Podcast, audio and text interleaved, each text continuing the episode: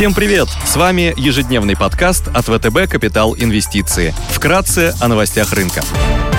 Глобальные рынки. Внешний фон с утра смешанный. После вчерашнего снижения на фоне слабых результатов Snapchat и неутешительных прогнозов менеджмента, сегодня фьючерсы на американский рынок растут на 62%, Евростокс прибавляет 1,7%, японский Никкей теряет 0,94%, китайский Хэнк Сенг в плюсе на 64%. Баррель нефти марки Brent стоит 111,8 доллара, золото торгуется по 1871,7 доллара за унцию, доходность по десятилетним гособлигациям США снизилась до 2,77%. Минфин США отказался продлевать срок действия генеральной лицензии, позволяющей России обслуживать долг по долларовым бумагам. Лицензия перестала действовать сегодня. Сегодня будут опубликованы протоколы заседания FOMC, Федерального комитета по открытым рынкам США. В отчете будет раскрыта подробная позиция комитета относительно денежно-кредитной политики в Штатах. Информационное агентство по энергетике представит еженедельный отчет по запасам сырой нефти в США. Министерством торговли США будет выпущена информация об объемах заказов на товары длительного пользования. Министерство статистики Германии представит отчет о квартальном изменении ВВП. Корпоративные новости. Озон представит финансовые результаты по МСФО за первый квартал 2022 года. Фикс прайс последний день торгуется с дивидендами. Дивиденд на акцию 6,8 рубля, что дает дивидендную доходность около 2%. Среди крупных иностранных эмитентов сегодня отчитываются Nvidia, Splunk и Tripcom.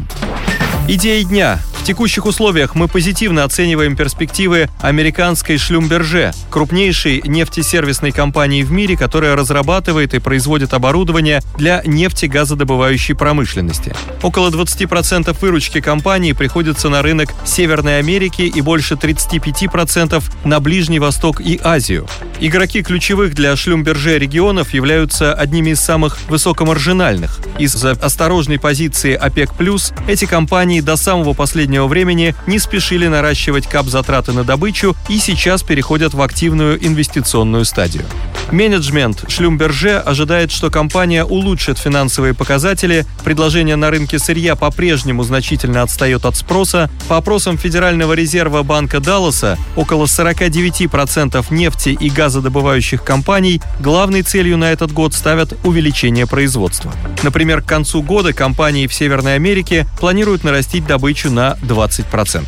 Особенно сильные результаты Шлюмберже может показать по итогам второго полугодия, в течение которого традиционно растут инвестиции на международном уровне и Ближнем Востоке. Об увеличении нефтяных мощностей уже заявили Саудовская Аравия и Ирак.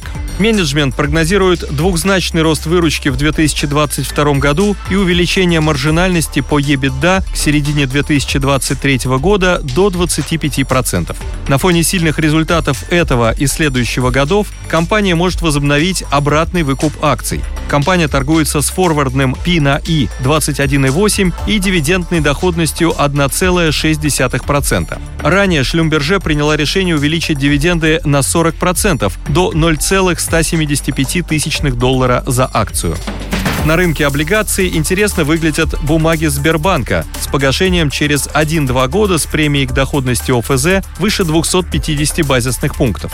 Рублевые облигации Сбербанка продолжают находиться под давлением из-за неопределенности и рисков банковского сектора. Облигации со сроком погашения от 1 до 2 лет торгуются с доходностью 13-13,5%. Ставки по депозитам в Сбербанке сроком на 1 год составляют около 9%. Мы считаем бумаги Сбербанка интересной альтернативой депозитам и хорошей возможностью зафиксировать привлекательную доходность на срок, превышающий один год. Спасибо, что слушали нас. До встречи в то же время завтра. Напоминаем, что все вышесказанное не является индивидуальной инвестиционной рекомендацией.